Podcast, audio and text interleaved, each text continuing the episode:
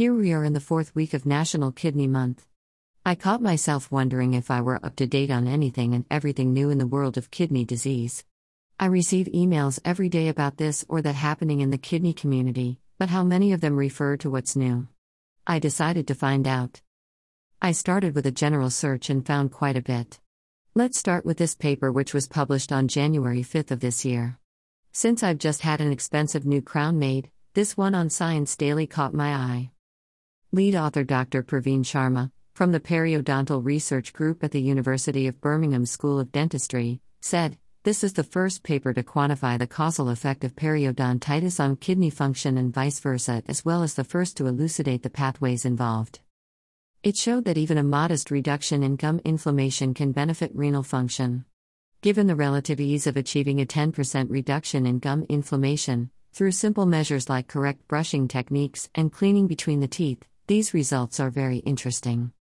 Reminder Periodontitis is gum infection which can become so serious that you lose teeth and possibly even affects the bone under your teeth.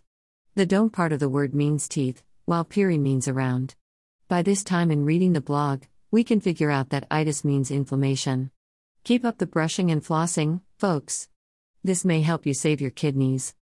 Just a week later, on January 12, EurekAlert announced while investigating the underlying causes of a rare skin disorder, a researcher at Massachusetts General Hospital, MGH, discovered a previously unknown mechanism in the kidneys that is important for regulating levels of magnesium and, and calcium in the blood. The discovery, described in the journal Cell Reports, highlights the role of a previously little studied gene called KCTD1. The gene directs production of a protein that regulates the kidney's ability to reabsorb magnesium and calcium from urine and return it to the bloodstream.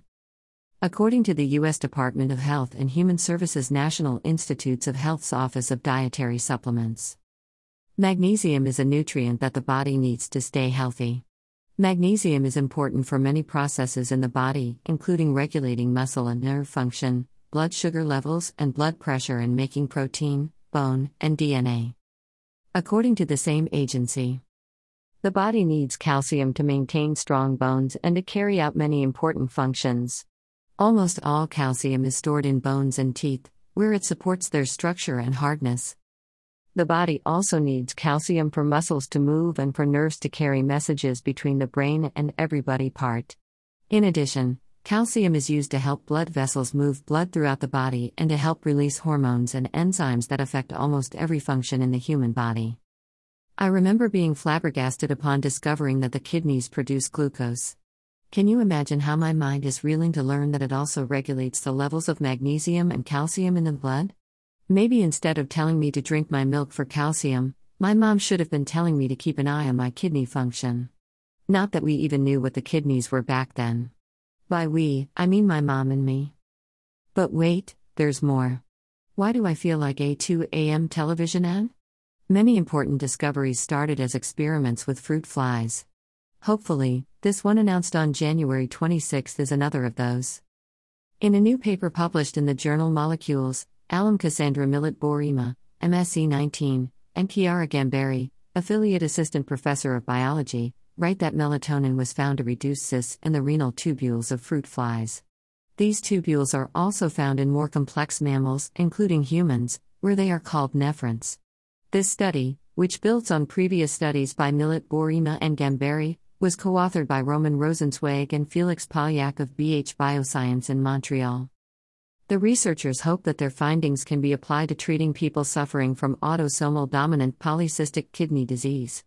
ADP is a genetic chronic and progressive disease characterized by the growth of dozens of cysts in the nephrons. It is incurable and affects approximately 12.5 million worldwide. Thank you to Medical Dialogues for this information.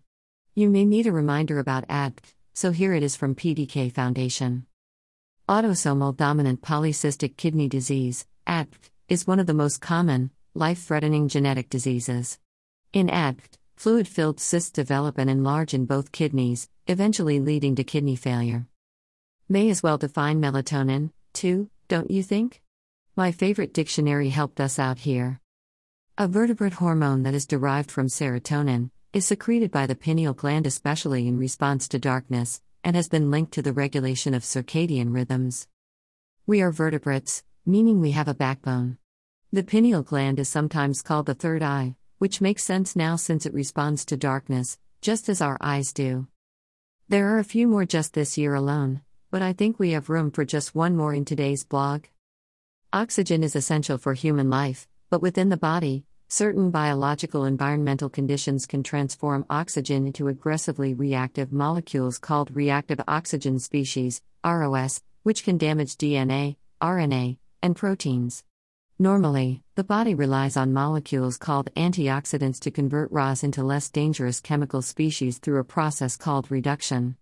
But unhealthy lifestyles, various diseases, stress, and aging can all contribute to an imbalance between the production of ROS and the body's ability to reduce and eliminate them. The resulting excessive levels of ROS cause oxidative stress, which can disrupt normal cellular functions and increase the risk of diseases like cancer, neurodegeneration, kidney dysfunction, and others, which are all accompanied by severe inflammation.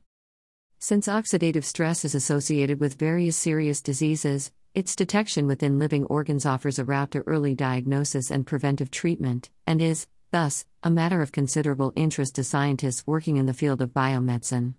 Recent international collaboration between the Japanese National Institutes for Quantum and Radiological Science and Technology, QST, Bulgarian Academy of Sciences, and Sofia University St. Clement Ohridski in Bulgaria led to a promising technology for this purpose, a novel quantum sensor.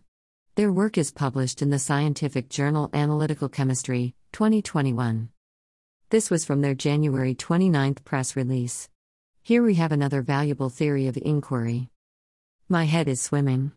There's so much new research re keeping our kidneys healthy. Until next week. Keep living your life.